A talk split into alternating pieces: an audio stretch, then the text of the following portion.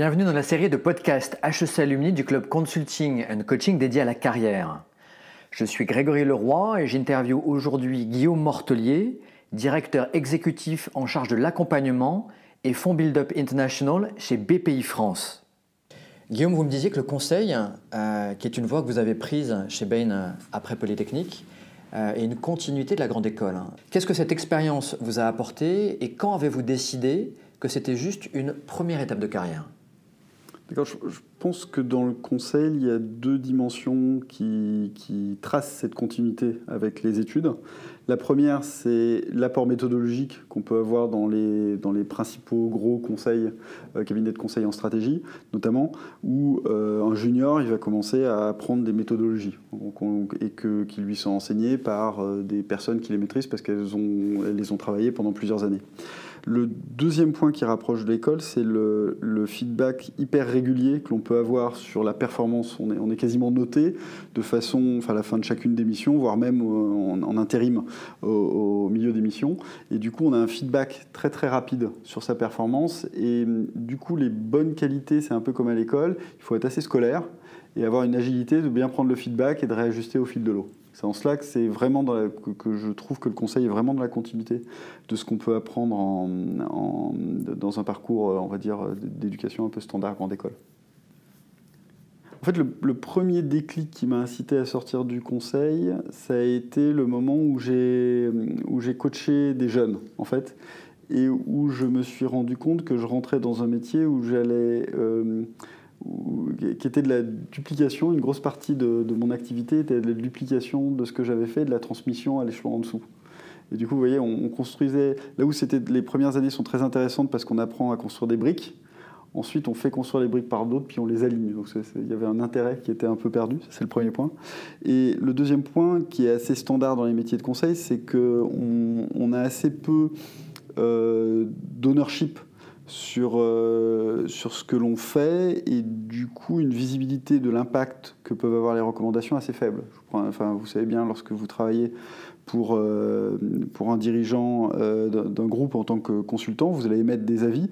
Et moi, maintenant que je suis de l'autre côté de la barrière où j'ai des consultants qui peuvent travailler pour moi, je vois que ces avis sont un des inputs qui influencent ma décision, mais qui ne sont pas forcément ma décision. Euh, parce que ma décision est drivée par le rationnel que peut apporter un cabinet de conseil, mais aussi beaucoup de facteurs euh, internes ou externes euh, qu'un cabinet de conseil ne peut pas forcément intégrer. Et, du coup, la position de conseil est frustrante dans le sens où on, fait des choses, mais qui ne, on, ne voit pas l'impact qu'elles peuvent avoir sur l'entreprise et on n'en est pas propriétaire. Et du coup, très, enfin, très vite, au bout de 3-4 ans, euh, je me suis dit qu'il fallait que je, passe à un, job où j'avais plus finalement d'ownership sur ce que je faisais à la fois sur mon analyse et sur l'impact de mon analyse. Quelles sont les, questions à se poser? Quels sont les, euh, euh, les sujets à aborder en début de carrière? Je pense qu'il faut, il faut, un, profiter des stages au maximum pour aller se tester sur différentes, quand on hésite en tout cas, pour aller se tester sur différentes branches. Moi par exemple, euh, j'avais fait un stage chez Michelin en Chine, euh, chez Goldman Sachs à Londres et chez, euh, et chez Bain, Paris. Et ce qui me permet de nous confronter et de voir ce que chacune de ces expériences peut apporter dans, la première vie.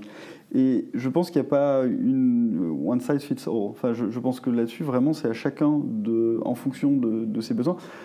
Euh, vous, voyez, moi, je sais que mon besoin, c'était d'avoir une sorte de sas entre l'école et le, business, on va dire. Et du coup, le conseil s'y prêtait parfaitement. Euh, je vois très bien des, camarades de promo ou des, ou des, collègues euh, qui avaient dès le départ un mindset beaucoup plus entrepreneur, je pense que ça servait à rien de passer par le conseil. Ils, sont, euh, ils sont soit rentrés dans des corpos avec des rôles très opérationnels, très vite, soit ils se sont lancés très très vite dans l'entrepreneuriat. Et donc je pense qu'il faut d'abord, enfin sur les premières étapes, il faut d'abord écouter son, besoin et ce dont on a envie, fondamentalement, sans réfléchir forcément à très très loin. Parce qu'on voit que progressivement, en fonction des expériences, ça se dessine, la, carrière. Mais il ne faut pas se projeter trop trop loin dans les premières étapes. J'ai l'impression que la PME euh, est un contexte privilégié pour exprimer sa singularité. Vous parliez de, de résonance, euh, d'énergie euh, par rapport à l'ambition de son dirigeant. Est-ce que vous pourriez ouvrir un, petit peu ces, ces, portes pour nous? On a à peu près, donc dans nos dispositifs d'accompagnement et notamment notre dispositif phare qui est l'accélérateur, on a à peu près 60% des dirigeants de grosses PME et d'ETI qui viennent du, terrain, qui ont fondé ou repris l'entreprise quand elle était très petite. Donc ils ont cru avec l'entreprise. Et ce qui est assez remarquable, c'est que du coup on observe une sorte de fusion entre la personnalité du dirigeant et l'entreprise, avec des, avec des, du coup un contrôle très très fort de l'entreprise qui est à la fois la, source et l'un des vecteurs principaux de la croissance de l'entreprise et de son développement, mais aussi des fois des, freins à son, son développement futur, notamment lorsqu'il s'agit de passer le témoin. Comment et pourquoi faire carrière dans une PME alors, ce que l'on remarque du côté de BPI France, justement, on a la chance d'être en contact avec des milliers euh, de, dirigeants de, de, PME ou de petites ETI. E et, ce que l'on voit, c'est qu'actuellement, le principal frein à leur croissance, c'est l'accès à des, à des collaborateurs de qualité. Et donc on voit de leur côté qu'il y a un énorme besoin, notamment dans un contexte où les, PME et les ETI industriels ont absorbé des cycles d'innovation de plus en plus raccourcis et donc ont besoin de collaborateurs agiles qui sont capables de mettre, de, de mettre en œuvre assez rapidement des projets dans des organisations qui sont a priori un peu rigides. Donc capables d'absorber. Vous voyez par exemple, je prends souvent l'exemple de l'imprimante 3D, qui était très à la mode il y a trois ans. Tout le monde en parlait.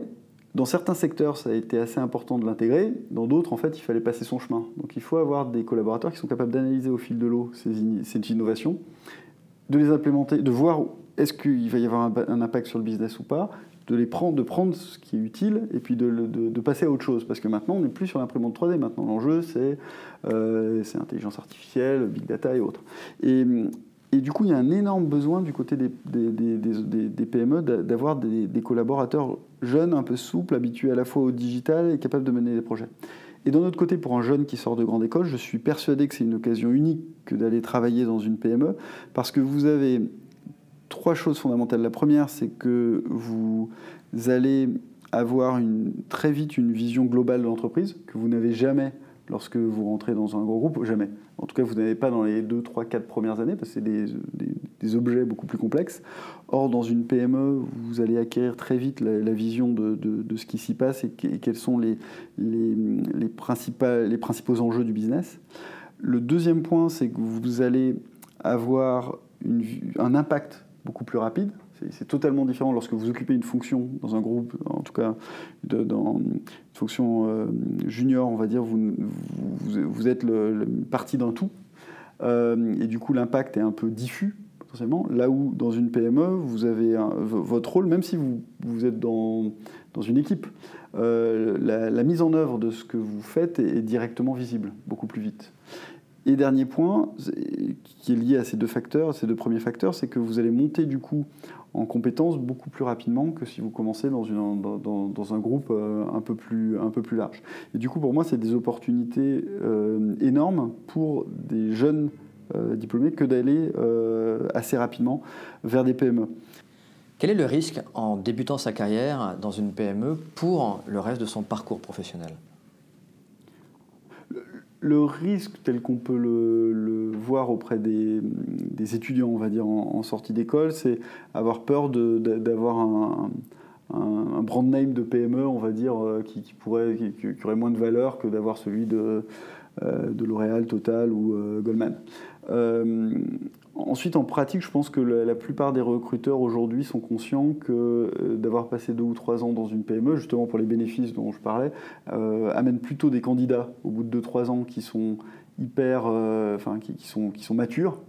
Et, et, le deuxième point, c'est qu'on, je pense que dans les dix premières années de carrière, c'est assez ouvert en fait. il, faut, continuer à se tester, continuer à, à se confronter à des enjeux business et pas forcément avoir un plan de carrière hyper rigide. Et du coup, la, brique PME n'est pas un problème dans ce cas-là, parce qu'on va associer d'autres briques pendant les dix premières années. Et la deuxième opportunité, en plus du début de carrière, c'est que beaucoup de, mes amis, je vois quand on arrive à 35-40 euh, ans, euh, on a fait des parcours en banque, conseil, euh, même dans des grands groupes, on, se dit à un moment, ah bah tiens, ce serait peut-être intéressant de reprendre une entreprise. Le principal frein à la reprise de l'entreprise, eh ben, c'est qu'on on va cibler du coup des PME. Et si on ne les connaît pas, c'est assez dur de les reprendre. Si vous avez fait un début de carrière de 2-3 ans dans une PME, je pense que le frein est beaucoup moins haut. Et du coup, c'est un, intérêt aussi qu'il faut intégrer lorsque, lorsque l'on va travailler dans la PME. Le vrai enjeu euh, pour un, cadre qui a réussi sa carrière dans, un grand groupe et qui se dit à la cinquantaine, ce serait peut-être intéressant euh, de reprendre une PME, c'est est-ce qu'il a encore la capacité à fournir une énergie assez forte? Parce que lorsqu'on a fait carrière euh, dans un groupe, on est quand même porté par la structure. Et se retrouver dans une PME, dans un environnement qu'on ne connaît pas, qui est beaucoup moins structuré euh, qu'un grand groupe, ça demande à, s'impliquer beaucoup plus fortement, à surtout pas être dans des positions bien sûr statutaires, et des fois être forcé d'aller mettre la main à la pâte beaucoup plus rapidement que ce qu'on peut être amené à faire dans un grand groupe. Et, du coup, pour moi, le, profil, on va dire, d'ex-dirigeant, euh, de business unit euh, dans un grand groupe qui irait vers de la PME, il faut vraiment qu'il ait encore l'énergie et la volonté de faire. C'est pour moi le critère fondamental de réussite. Et on, en a quelques-uns qui sont des beaux exemples. Vous avez fait du conseil, de l'investissement. Euh, là, vous conseillez, vous accompagnez des PME. Qu'est-ce qu'on n'ose pas dire, et en le disant de la bonne manière, permettre de, gagner du temps Oui, je pense qu'un point fondamental lorsqu'on réfléchit à sa, carrière ou à ses évolutions de carrière, c'est de, ne pas, prendre des décisions isolées. Et je pense qu'il faut être capable au fil de, sa carrière de, maintenir une sorte de, réseau euh, avec qui on est capable de partager en profondeur justement ces questions-là. Parce que c'est en, c'est en ayant quand même des, interlocuteurs pour faire du, ping-pong qu'on arrive à évoluer. Il ne faut, pas trop le faire en, autonome. Les, bons le font. Moi je, fais pas, moi, je me rends compte que je fais pas assez. Je, dis en me rendant compte que je fais pas assez. C'est qu'il y, a un jeu tellement complexe à analyser euh, dans un contexte où on est dedans, plus, où il y a donc beaucoup d'affects, beaucoup de, d'affects de, de, perturbateurs d'une lecture euh, euh, objective de, ce qui se passe.